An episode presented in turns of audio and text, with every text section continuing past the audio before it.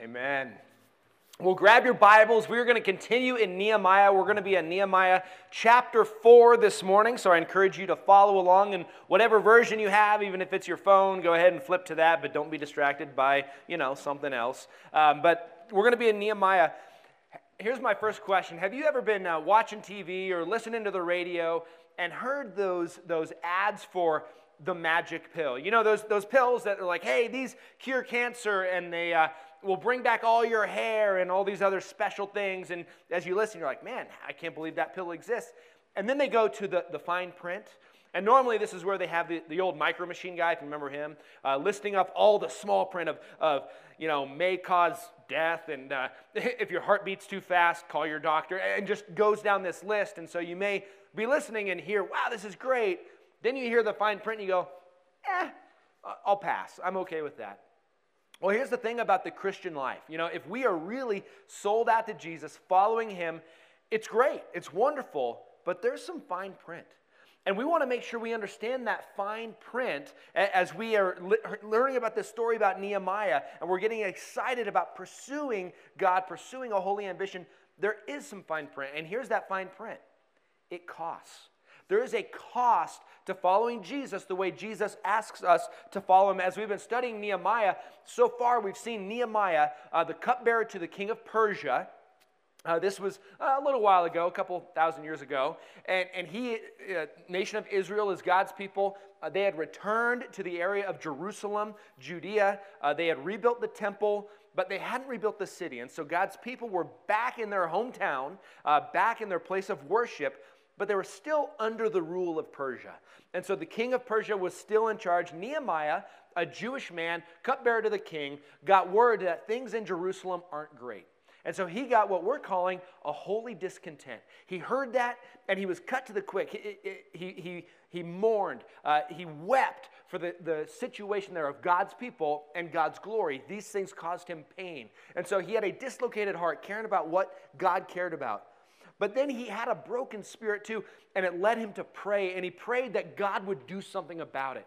And in his prayer, at some point, we don't see this in the story, but at some point he realized, me. I'm in a unique position to see the problem, to do something about it. And so he took a radical step of faith, went before the king, and said, Would you send me? Uh, could I go rebuild the wall of Jerusalem? And the king says, Well, tell me more. He says, Well, can I have the credit card for the kingdom? You know, can I, I, I need some lumber? And by the way, the people down there, they don't like the Jews very much. So can I have letters from you with your seal telling them to back off so we can do this? Anyway, all this happens. He goes, and we saw he, had, he made a plan, didn't just step out stupidly. Uh, he made a plan, and God started to do great things. The people heard his plan, and last week we saw they started to work. And as they got to work, this, this wall started to be rebuilt. Now, not everybody worked, but on, on a whole, the people kind of came around this. It is an exciting picture. And as we're seeing this, God uses normal people for great things. And as you hear that, I hope, and we say this could be you and me and, and us as a church, it's exciting. But if we stop there, then we have the wrong view of Christianity and we'll be surprised when things happen. And we don't want to be surprised. You know, Jesus made very clear, he said this in Luke 9 23 and 24. And he said, If anyone would come after me, let him deny himself, take up his cross daily, and follow me. For whoever would save his life will lose it, but whoever loses his life for my sake will save it. There's the fine print. And if you are watching and you don't know Jesus as Lord, I invite you, come to know Jesus. He loves you. He's been pursuing you. He died on the cross to give you life, and it is free. It's not by works, it is a free gift of what Jesus did on the cross, and all we have to do is repent. All we have to do is say yes to Jesus. I believe you died on the cross. I believe you rose from the dead, and I want you to be Lord of my life. If you do that, you're saved. You're given the Holy Spirit. You have your eternity secure in Jesus. Heaven, new heaven, new earth for eternity. It's going to be awesome. But here's the fine print too. Now you enter this relationship Whereas you put Jesus first, it's going to cost. It's going to cost. And we're going to see in Nehemiah the picture here of, of, some of those costs. And although this was during the time of Israel, before Jesus came, these costs are very similar to what we will go through now. And so here's my question as we get into this Are you ready to move out of pansy Christianity? You know, that's, you probably won't find that written in Scripture. Uh, but we talk around here about we're a battleship, not a cruise ship. Are we ready to move to that next level, that, that deep relationship where Jesus, with Jesus, where He uses us for great things? If so, it might cost. And so look, let's look at some of that. Let me pray before we get into Nehemiah chapter 4. Lord Jesus, um, as, as I think about this whole concept of following you, of surrendering to you, and you doing great things through us, and it costs, we see that. Anybody, anybody throughout Scripture who did anything of significance to you, they paid the price for it. It cost. Some of them, it cost them their lives. Others, it cost them any kind of wealth or, or that type of security, but all of them, their joy was secure in you. All of them received praise from you, and God, for us, in the end, to stand before you and hear you say, Well done, good and faithful servant, that's what we want. So, God, I pray for myself, for those here, uh, for those watching, God, that, that we would say yes to you and we would be willing to pay the price, willing to put the cost in for your glory and for the benefit of people. God, because we know that you're worth it. In Jesus' name, amen. All right, Nehemiah chapter 4. Remember, last week we saw in chapter 3 they started to work. Nehemiah cast a vision, they said yes, and they got to work. Let's look at uh, chapter 4, verse 1. Now, when Sanballat heard that we were building the wall, he was angry and greatly enraged, and he jeered at the Jews. And he said in the presence of the brothers, of his brothers, and of the army of Samaria, what are these feeble Jews doing? Will they restore it for themselves? Will they sacrifice? Will they finish up in a day? Will they revive the stones out of the heaps of rubbish and burn ones at that? Tobiah, the Ammonite, was beside him and said, Yeah, what are they building? If a fox goes up on it, he'll break it down, their stone wall. Verse 4 Hear, O God, for we are despised. Turn back their taunt upon their own heads and give them up to be plundered in a land where they are captives. So here's the first cost that we see. Now, we've seen Sanballat before. He's a Samaritan. He's a ruler of some sort, and he's going to come up again and again and again. And then we see Tobiah here, uh, an Ammonite, with him. And so here's this picture, and they're in the land around Israel. They don't like the Jews. They, they don't like the idea of the name of the one true God being lifted up and his people. Does that sound similar to Christians nowadays? Absolutely. And so the first thing they do is they come and they taunt. You know, and Sanballat here, he looks at him, he's like, what are they trying to do? They're going to build a wall. It's in crumbles, and, and the rocks are all burned up. They're not going to be able to do it. It, it feels a little bit like junior high. Uh, with the bullies. Maybe you remember them, and there's the one, oh, look at this. And then you've got Tobiah, that little sidekick. He's like, yeah, yeah, even if a fox jumps on it, it's going to crumble. And they don't know what they're doing maybe you were there, maybe you've experienced that. But as Christians, if you passionately pursue Jesus and actively seek to expand his kingdom, you will be mocked. This is just a fact in our day and age. You will be mocked. If you're in school right now, junior high, high school, college, and, and you actually step out and say, I'm going to pursue Jesus. I'm going to live it. I'm going to stand for biblical morality in a loving way, not you know in a judgy way, but, but I'm going to pursue biblical truth. You will be mocked. You will be called stupid. Uh, you will be called ignorant because evolution has been proven true, which it's not. Uh, you, you will be called arrogant, you know, claiming that there's actually one way to be saved, and that's Jesus. You'll be called intolerant. You will be mocked. Are you okay with that? Is it worth it? You know, one of those examples that we've seen recently, if, if you've been watching the news, is Samaritan's Purse, a Christian organization who went to New York and set up a hospital in, in the, uh, the park there. And they went because the hospitals there, because of COVID, were being overrun. So they went on their own dime, they paid for it. They went and they served the people in the city of New York. Well, there were many in New York that hated their presence because they were outspoken Christians who stand on the truth of Scripture and have requirements for their servants to actually be followers of Jesus. Now, they served anybody, they, they didn't discriminate at all. And so, but those in the city said, oh, these are outspoken Christians. They came against them to the point that when they didn't, weren't needed anymore, they came very strongly to get them out. They were mocked, they were made fun of. Just look, Google it and you'll see the things people said about them just because they were Christians stepping out for Christ. But here's the question what does Nehemiah do? So they start mocking. What does Nehemiah do? Verse 4, he prays. That's the first thing he does. He prays. And, I think this is great for us because a lot of times when we're mocked, we want to defend ourselves, don't we? We want to stand up. We want to prove that, that God might be true. We want to prove we're not as intolerant as they think. And we try and justify ourselves. Nehemiah just gave it to God.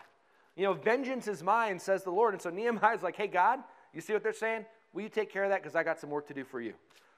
We, again, if people are open to the gospel, let's share. If people have honest questions, let's share. But those that are just coming against us, don't fight. You know, don't justify yourself. Again, give it to God, trust Him, and then we continue the work. Now, verse 7, we see this opposition moves from just mocking to actually threats of, of violence, to active uh, prevention of God's work being done. Verse 7. Or verse 6. Um, so we built the wall. They're mocking, whatever, we're building the wall. So we built the wall, and the wall was joined together to half its height, for the people had a mind to work. That's pretty cool. The wall was joined together. There were breaches in it where an army could just flood through. Now it's halfway built.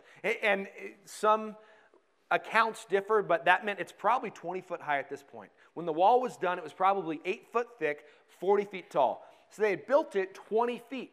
Well, if you're the enemy standing around, you're like, oh my goodness. They just, it's all, there's no holes anymore except for where the gates are going to go. Those weren't in yet.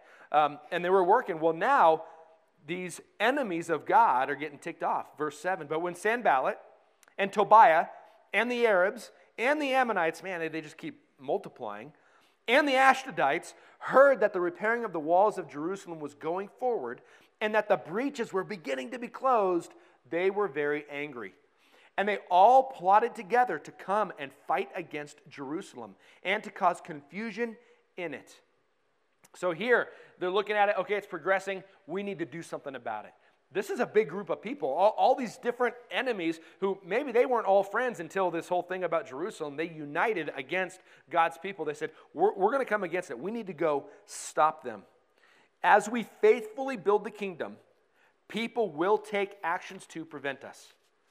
Why is this so helpful?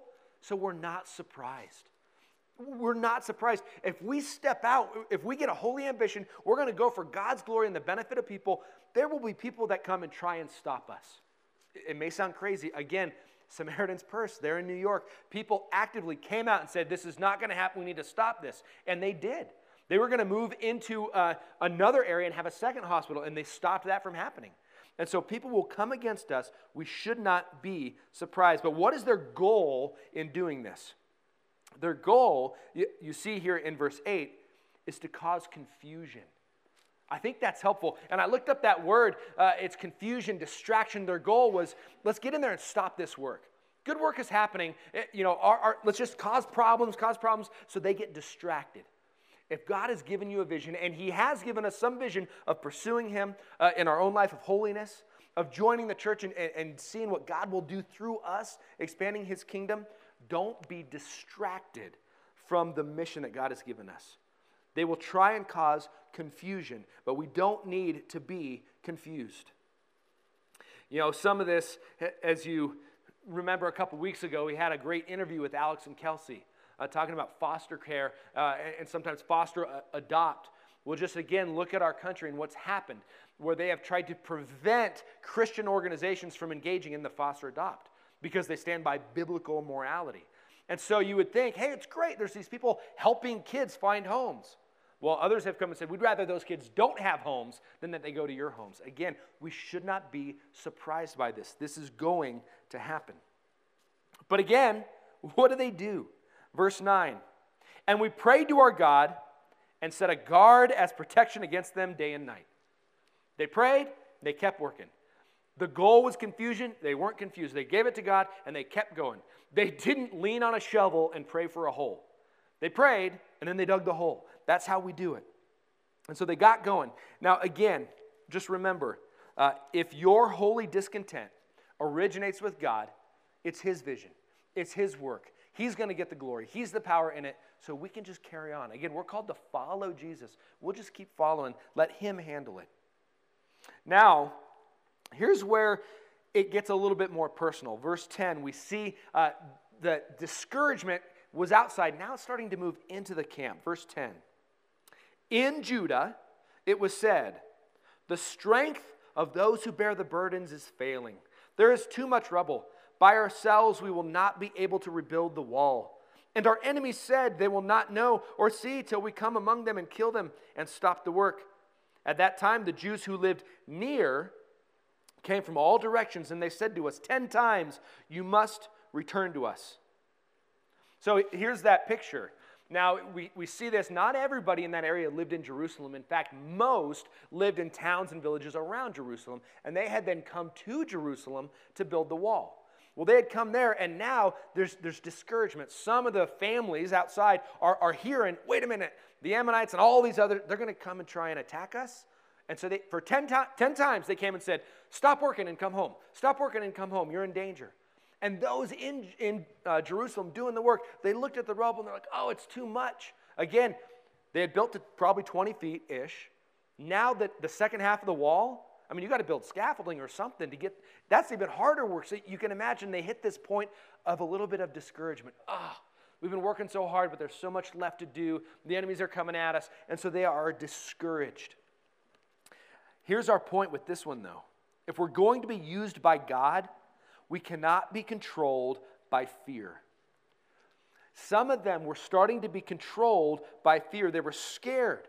God had given them a vision. They started for it, and now people were coming against, and they, they got scared. Again, our Christian life, if you walk with Christ, you're going to learn, you're going to vassal between fear and faith. You're going to have to choose often. Am I going to give in to my fear, or am I going to walk in faith? And that's what they're faced with. Are we going to be in fear, or are we going to walk in faith? Verse 13. So, in the lowest parts of the space behind the wall, in open places, I stationed the people by their clans, with their swords, their spears, and their bows. And I looked and arose, and I said to the nobles and the officials, and to the rest of the people, Do not be afraid of them.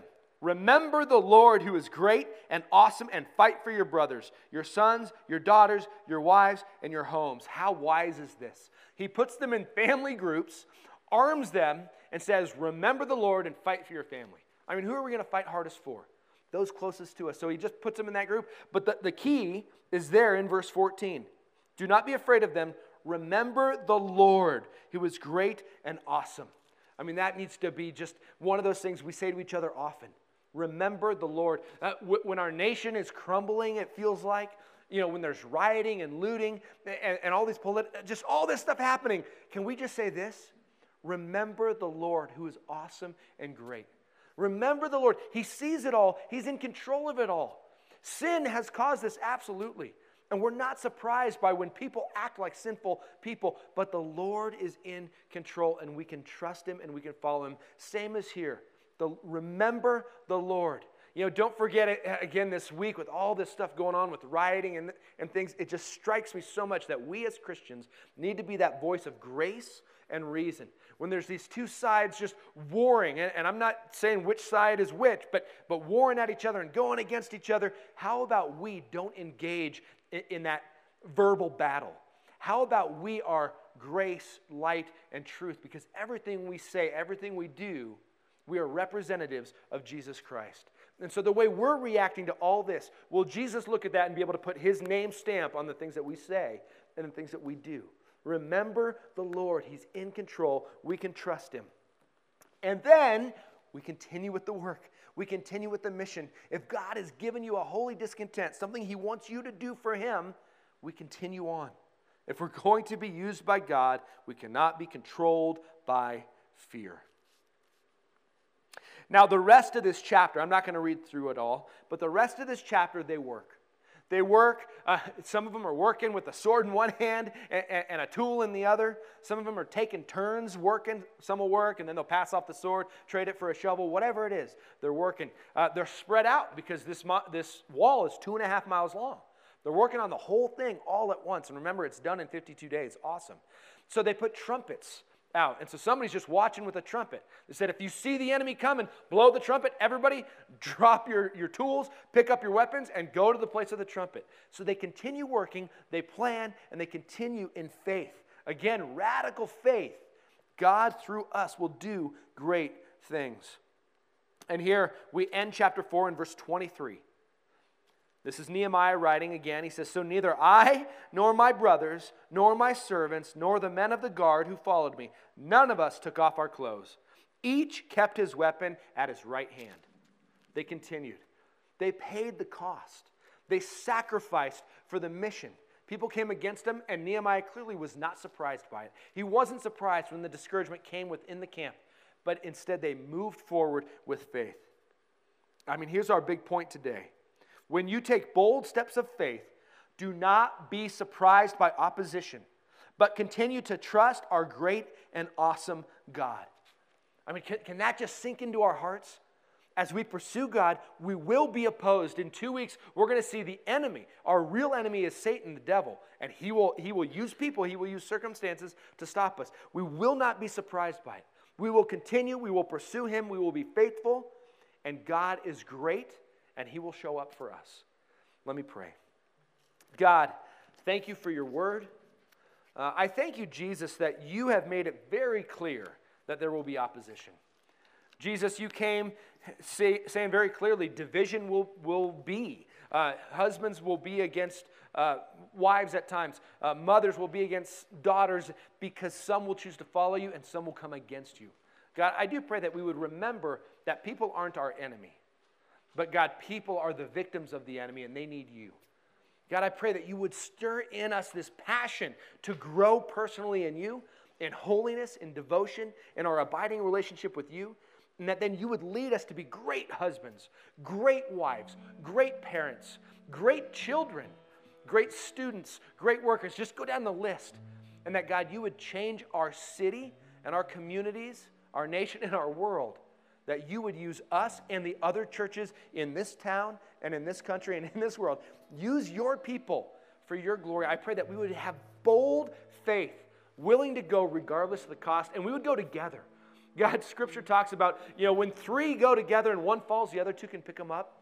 This is why this time of isolation is so hard because we feel alone and we stumble and we don't have our brothers and sisters there to pick us up. So, God, let this time end quickly that we can be together again, that we can pursue you, and as we stumble, we lovingly pick each other up and continue on. We love you. In Jesus' name, amen.